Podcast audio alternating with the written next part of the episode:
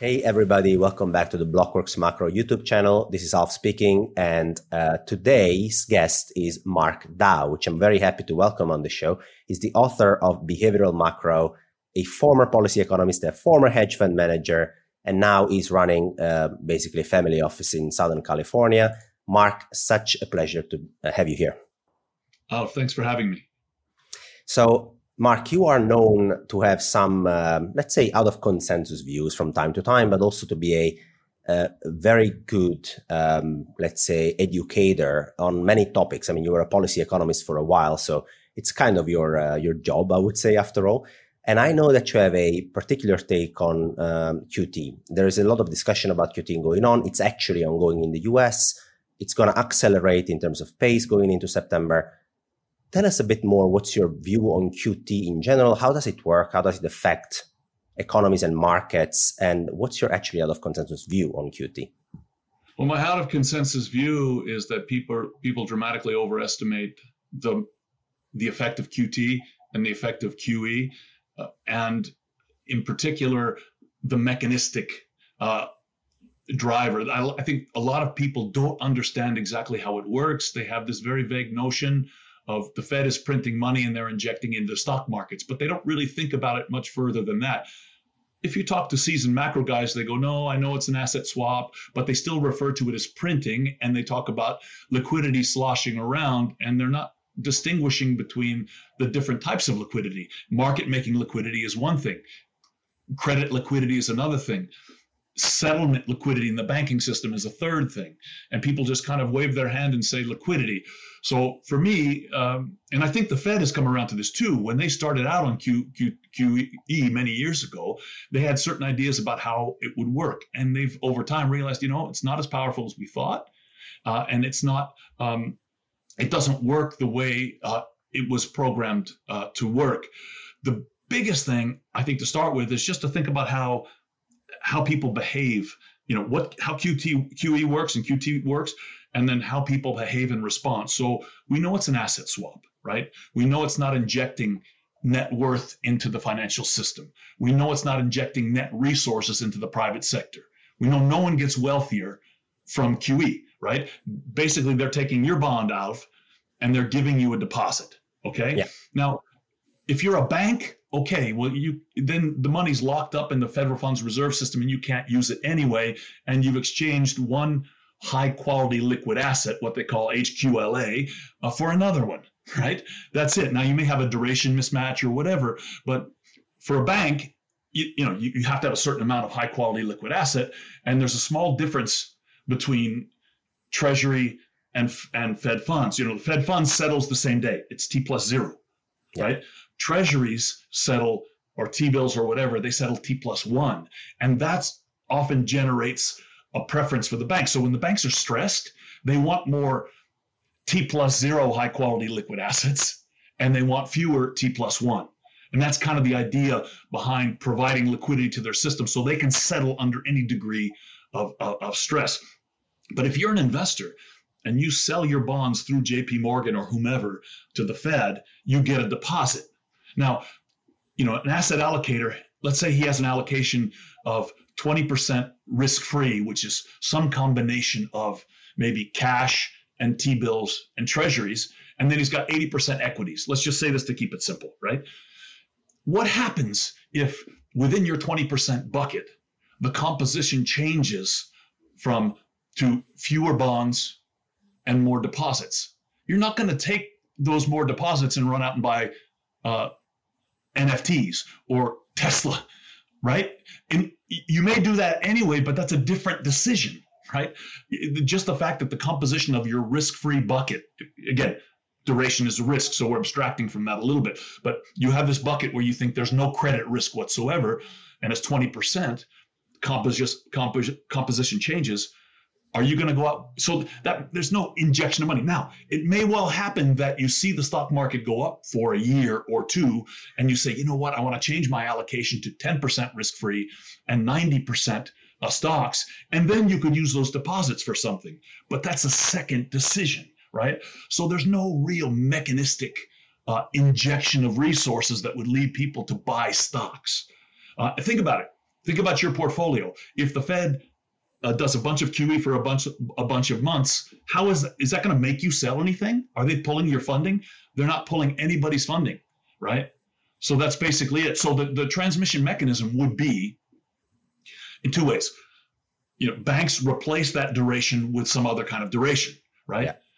Yeah. Banks and fixed income funds. However, most of them are constrained. Like if you look at what, these large funds like PIMCO and whomever, um, they can't just sell their bonds and go buy equities. They have to buy a different flavor of bonds. Yeah. Maybe they can't even buy high grade bonds, right? But they buy they might buy something else or they might keep the cash. It just depends on how they feel about it, right? Um, if it's and if it's an individual, of course, uh, you know their their risk appetite would have to change for them to deploy to, to to deploy that money. So people will people move out the risk spectrum every cycle anyway. They do it when we've seen it when Fed funds are at 5% in 2000. We saw it when Fed funds were at 5% in 2006. They they move out the risk spectrum primarily be, from that old quote that I like from JP Morgan. Nothing so undermines undermines a man's financial responsibility as seeing his neighbors get rich. That's what moves, right? It's like price changes people's minds, basically, is another way of saying it. That's what moves people out the risk spectrum, and it happens every cycle, irrespective of Fed policy. So I think a lot of people attribute us moving out the, the spectrum to the Fed, right? To to QE when it's really about something else. There's no mechanistic. There's no mes- mechanistic link. There is a placebo effect because many people, so many people believe, right, that it has this effect, that it does have this effect to some degree. So right now we will be facing the reverse placebo effect. You see what I mean? We, before we jump into QT, I just want to make a couple of points about what you just said. So I worked in a bank. I was on the recipient uh, side, basically of QE, right? So they were taking away bonds from the bank and they were injecting reserves into the bank instead. So they, they were changing the composition of the investment portfolio of the bank at the end of the day. Now, all right. So what happens then? It's it's a very interesting story. Is that you have this, you know, this portfolio composition change. You have a lot of these reserves sitting there. And at the beginning, you're going to be like, yeah, okay, well, they are a high quality liquid asset anyway. And, uh, well, they qualify for regulatory purposes and, you know, they make a bit less money than owning the carry from a bond. But yeah, you know, it's okay. It's fine. Now, if you do that and if you wait for six or nine months or 10 months or 12 months and vol has been very much compressed and credit spreads have come in and at some point you are going to get your CFO and your and your uh, treasurer come on your back and say, uh, so what are we going to do here? Shall we buy something within our mandate? Shall we re- rechange again the portfolio composition within our mandate to achieve some returns that we aren't achieving anymore because our bonds have been basically taken away from the portfolio? Exactly. But it is not. It is not Tesla. It is not NFTs. It is not Bitcoin. It remains Absolutely. within the very constricted mandate that banks have. So there is a exactly. portfolio allocation. The other interesting thing, Mark, is what happens if the Fed is buying bonds from uh, a pension fund, because that can happen too. The pension fund gets a deposit instead, but the pension fund literally cannot spend that deposit in the real economy in the first place.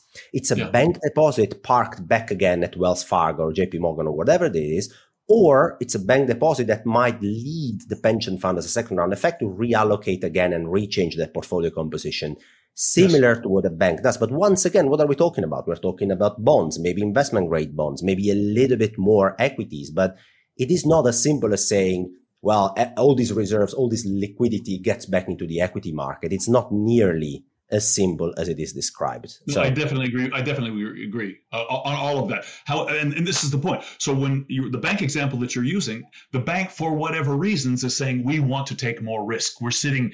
Look at what we're sitting on. Spreads are compressing. Prices are going up. Right. So they're changing effectively their allocation from 20% to something smaller. And that happens. And, and my point is that happens every cycle with or without QE and so so it might accelerate it a little bit, but it's it's it's primarily that kind of that Minsky effect of people over time you know, oh, this t- things are good, prices are stable, vol is low, spreads are coming in, and here and, and here we go. This is why we had the highest PEs we ever had in 2000 when Fed funds was at five percent, and why we had the biggest bubble ever in housing when Fed funds was at five percent. Remember the the the nastiest lending in the prime, the, the subprime lending and stuff took place in 2005, six, and seven and Fed funds was already high. We didn't even we couldn't even spell QE at that point. We didn't even know what it was because it didn't exist. So what I'm trying to say to people is it, it, people saying, oh, stocks are going up. I don't understand and totally why they're going up. They tell me the Fed is printing money. It must be the Fed because I don't believe it. You know, you want, if you don't, if it's a bear market, you don't want to say, I'm, maybe I'm wrong. You want to say, no, I'd be right if the Fed weren't driving up prices. But we have too many examples to say, uh, uh, counter examples where the Fed wasn't doing QE and rates were a lot higher, where the same dynamic was happening. So I just don't think it's as powerful as people make it out to be, though there is a fairly powerful placebo effect and a reverse placebo effect. Though I think if price, if you're recovering from a crisis and you're taking out, you know, through QT, equity prices are kind of going up and risk appetite, risk appetite is normalizing. So it kind of countervails the reverse placebo effect that doesn't happen so much on the other side. So I, I think people are overestimating. People, there are a lot of people who are clinging on to a bearish posture right now, uh, and they're, they're, saying because QT, QT is going to come and it's going to take all the money away. Well, whose money is going to take away? If you don't want to sell, if you don't want to sell your, if you if you don't want to buy bonds, uh, you won't buy bonds, right? Someone else will. Now, the other thing is when we look back at QT one, two, QE one, two, and three, you'll see, and this is the other oh, transmission mechanism. That one is moving up the curve. The other is you buy bond, you the Fed buys bonds, it lowers rates, it stimulates activity, and it stimulates investment, right? Uh, financial investment. That didn't happen, right? Because when they did QE, yields went higher. QE one, QE one, yields went higher. When they did QE two, yields went higher. I'll, I'll circulate a graph. There were a lot of graphs going around a number of years ago on this particular issue showing uh, what happened. And it's because, and this is gets back to to uh, a key point people's economic expectations are a much more important driver of yields than QE, QT, or, or Treasury supply.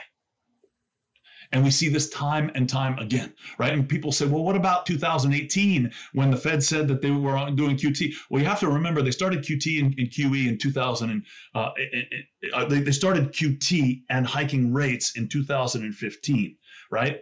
When they stopped was July 2019 between the starting point and the end point, the S&P was up 50%. Yeah. That's so, the effect of QT. So I think people are, are, are kind of overestimating. Yeah. So also when it comes to bond market, it's really about what part of the bond market are we talking about? I mean, if we're talking about two year bonds, then obviously the Federal Reserve has a larger impact on that side of the market than it has or it will ever have on a 10 year or a 30 year bond. Because as I always say, a 30 year bond is nothing, a bond yield is nothing else than inflation expectation over the next 30 years, economic growth expectations or real interest rate expectations over the next 30 years, and the term premium. That's basically what you're trying to price up there. And I'm sorry, but the Federal Reserve impact on 30 year bond yields, and I mean like macro impact, six to 12 months ahead, it's very, very, it's much smaller than people expect it to be. So it could be, Mark, that if they say okay. hey, we're going to sell all our 30 year bonds or 10 year bonds from our balance sheet, all in the, in the, you know, in the, in the, basically in the belly of the dealers, then these dealers have to make some space. Temporarily speaking they have you know to have to they have to warehouse all this inventory all of a sudden. So you might have some temporary effects but long term i do agree with you that macro well, you, you could but we haven't in the past. So in the past and it, maybe it's different a little bit this time because the sizes involved are larger. That's totally possible. But if economic expectations are improving right? While the fed is doing qt yields are going to go higher. Yeah. Right? That's and that's my and i'm thinking normally I'll, i think about the 10 year because it's kind of a neutral point. It's not neutral but it has some fed influence uh, right? But but not as little as the 30 year not not as much as the two year so it's a good point to say how are markets reacting right? And it's also if you look at the holdings the the, the fed's holding of bonds you know, I think it's seven year or something along those lines. So the 10 is a better proxy yeah. for, for what happens. But my, the bigger point is if you tell most people that we see on Twitter, that we interact with, that when a lot of people don't even remember, remember this now that yields went higher when the Fed was buying bonds under QE QE1 yeah. and QE2 and QE3, they would say, no way. Because they think whether the Fed is buying or not drives everything. And economic expectations, which the Fed buying can have an effect on, that's the placebo effect, right? Um, uh, it's, it's, it's, it always comes back to the economic expectations. And I think people have this wrong. I think they're overestimating. A lot of bears are counting on QE, QT to bail them out, right? And I think we've seen the worst. I think we've seen the worst of uh, of the damage in financial markets already because it's very hard to imagine a shock larger than the one we just had.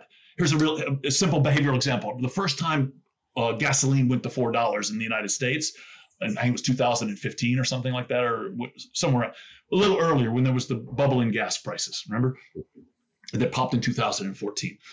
Somewhere around there, 12, 2012, 2013, oil uh, gasoline got to four dollars a gallon, and people freaked out. It went back down. A few months later, it went back to four dollars and no one said it, no one reacted at all because we were kind of used to it. The second time you have the same shock, it has to be bigger for the same kind of behavioral response. So for me to imagine um, an inflationary shock larger than what we saw, which is what scared us, right, is very unlikely. So now we have a lot of people that de-risked and they're going to have to find their way back into a market. Now, we may have a pullback in the market and the economy may slow down. A lot of other things can happen. But that kind of shock that scared the living hell out of people, we don't know how, how high inflation is going or what the Fed is going to have to do to kill it, was really scaring people. Now, the Fed may still have to hike rates more than people are comfortable with. But the scope for that is much more defined. So, like I said, I think it's hard for us to get back to that level of fear uh, that we had. And therefore, though we may sell off now and the market is overbought and a bit stretched, I think we've seen the lows and the damage in financial markets. Also, the commodities have peaked, credit spreads have peaked. There are a lot of other indicators saying, okay, we've had our panic moment. Um, let's just figure out where reality is. And pe- people right now are trying to figure out how to get on risk, how to put risk back on without exposing themselves to too much downside. That seems to me where we are right now. Yeah, Mark. Also, if you look a bit at the rally, especially the second leg of the rally, was rather a let's re-leverage and take risk on anything that we have basically sold in big size over the last six or 12 months. So anything that was hammered the most, even high beta cyclicals, meme stocks, anything like that was basically subject to a big gamma squeeze and to a big uh, re-leveraging out of a what I call squeeze. Yeah. yeah. like like a volatility target funds, right? I mean, volatility in the first six months uh, of the of the year went up everywhere. FX implied and realized, FX, uh, interest rates, equities. So these guys, if you're targeting volatility, you got zero diversification benefits, and volatility is going up across asset classes. Now you have a little bit of the opposite happening. So obviously, if you are so much underexposed, you have to get some of that exposure back on, right? Yep. So the the, the more long term question I have for you is. Uh, what will be the level of inflation that the Federal Reserve is actually happy with? Do you subscribe to the hypothesis that they will be okay-ish with a three to four percent inflation, or the target no, remains two percent? I think, just to to to say it in French, it's bullshit, right? Um, the Fed will never tolerate that. Uh, I agree. They, they may tolerate two and a half for a little bit, right? Or something, because if you average it out over time, but they're not going to tolerate a three handle or a four, uh, and certainly not a four handle. That's my very strong view as a policy guy, knowing how people think. It's not their mandate, right? Uh, so right now, it matters for the Fed. This is what they're going to be looking at. So there are a lot of noises in this, and this is a really interesting subject. I think that's under underexplored what we saw when COVID hit was an explosion in goods demand, right? Obviously, because we were locked in our homes and we couldn't do anything else but order on Amazon. So now we're reverting that. And everybody I talk to, all of our friends are talking about the vacations they want to go on, right? So we're, now we're kind of all in for services. And it was such a dramatic swing towards goods that we built up all these crazy inventories that we're now working off. So what you're going to see yeah is a massive decline in all the economic activity indicators related to goods, right?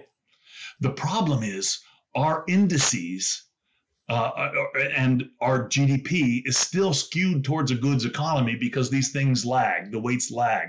So it's overestimating the downside, and people are really missing that it's goods that are collapsing, but st- services are staying bid, right? So it leads people to overestimate the probability of recession and overestimate the weakness in the economy. So in, on the inflation side, we're, we're going to see the goods market come down quickly, right? and we're already seeing those prices come in. What will be interesting is how fast does that bleed into services? So the Fed is going to be looking for that because what happened when we had inflation is we had a big shock, right? I mean, it, people always want to blame things on policy and this and that, and it, in retrospect, the fiscal uh, fiscal stimulus was a little bit too large, right?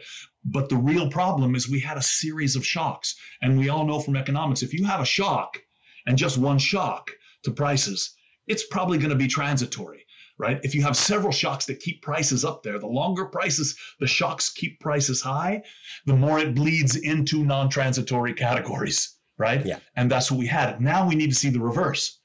How fast does it come out of the non transitory category? So the Fed is going to be looking at the rate of decline and the composition to see is the edge coming off of service prices right? Be, because that's what they'll have to squeeze. I think inflation is probably going to come down pretty quickly in the coming months. Um, it, and then it's going to get a little stickier. It's going to get a little harder as we try and bleed out of the services sector that inflation that that bled in from uh, a, a, a, series of shocks.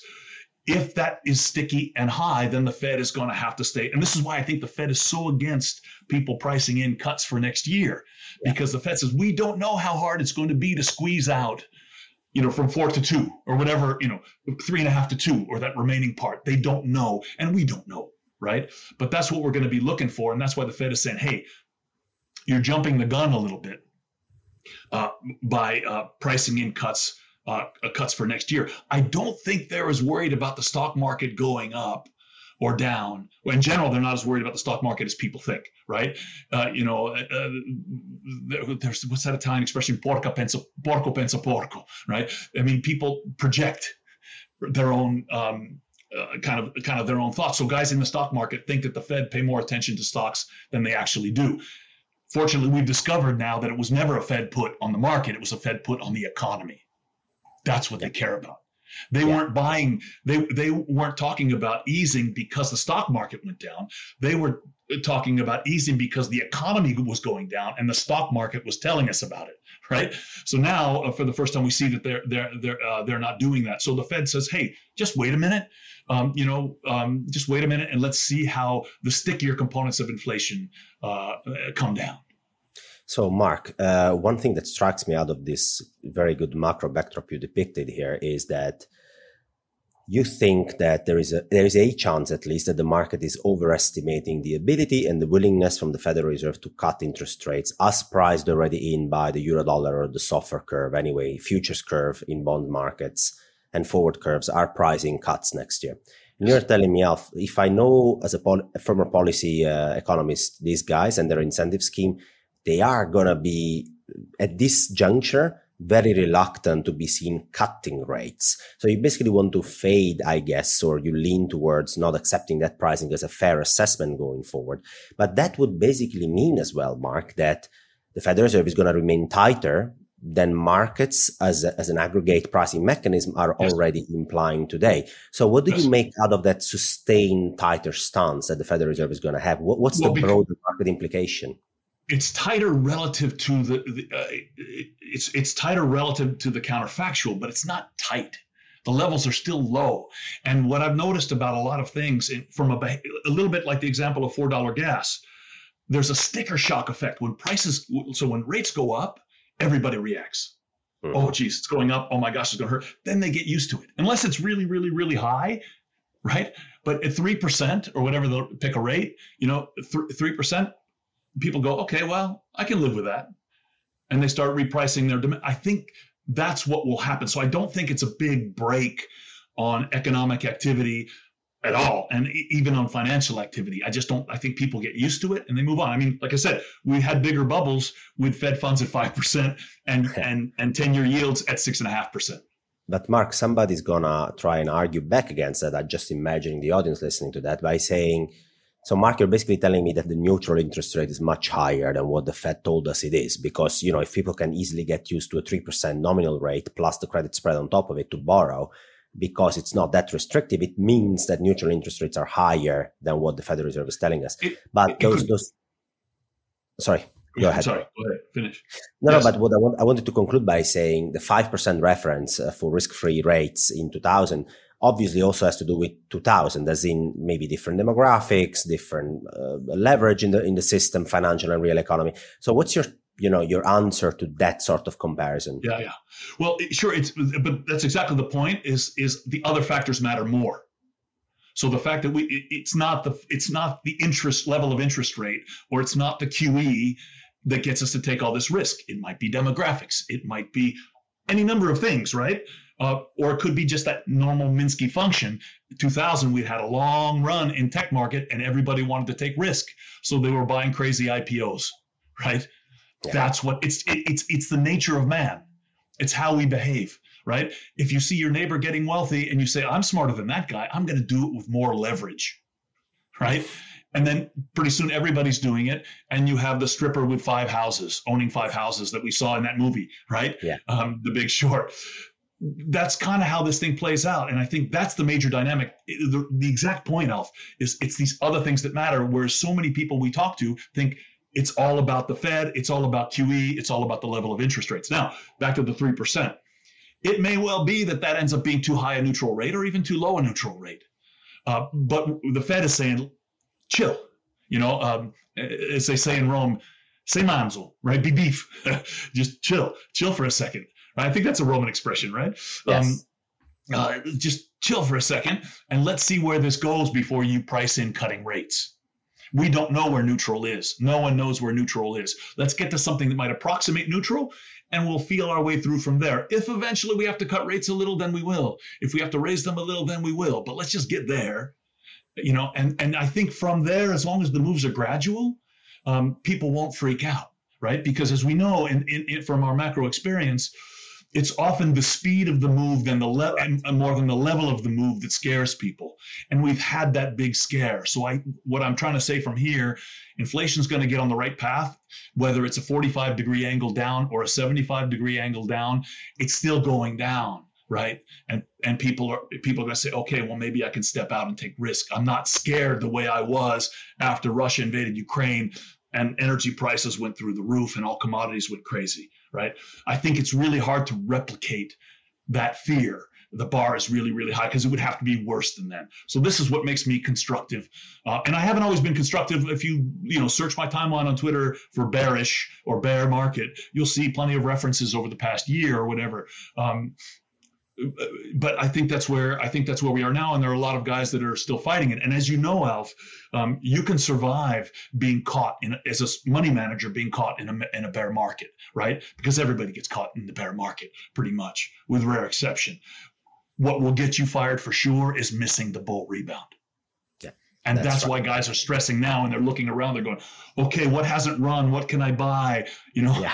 and, and, yes. and that's kind of how you have to approach this market. Yeah. Whether we get a short-term retracement or not, you know, you can tell by the, power. we've been overbought for a few days and we know the characteristic of bull markets is you get overbought and you stay overbought and the market doesn't let you in. That's exactly what's been happening so far the, the last few days, right? The market yeah. keeps going up when you expect it to retrace. And the other thing uh, I notice as well is that if you look at the amount of people that are overbidding for upside convexity, so they're buying yes. out of the money calls. If you look at the skew there, for example, especially long dated out yes. of the money calls, six months, 12 yes. months, yeah, it goes to, to show like. Probably a couple of asset managers like, okay, I, I, even I'm not gonna buy the underlying, but I'm gonna buy something that gives me upside. I mean, I just need to have something in my book in case I'm wrong on this bear market thing. You know? Alf, they're hedging their upside the way people hedge their downside when the bear market, right? They're hedging their upside risk. Pretty much, Mark. That's, uh, that's, Mark, yeah. I mean, thank you very much for coming on the show. This has been such a great conversation. I hope people appreciate it as well. I want to give them the chance to find you in case they haven't yet. And come on, yeah. shame on you guys. But where can they find you, Mark? Well, I'm on Mark Dow, uh, you know, Mark underscore Dow on Twitter, but I have a, a little subscription, small subscription service where I basically give trading tips and macro uh, advice or whatever called behavioral macro. Uh, and, uh, you know, it's a small thing. It's, it's and that's where you can find me if you really want to ask me questions and and learn about how to manage risk or get feedback on macro uh, ideas or you know macro thoughts in general. Mark, your uh, experience is really invaluable. Thanks again for being here with us. Of course, guys, if you want to listen to more of these interviews, you can subscribe to this YouTube channel here at Blockworks. And um, we'll see you again next time. Thanks again, Mark. Thank you, Alf. It's been a pleasure.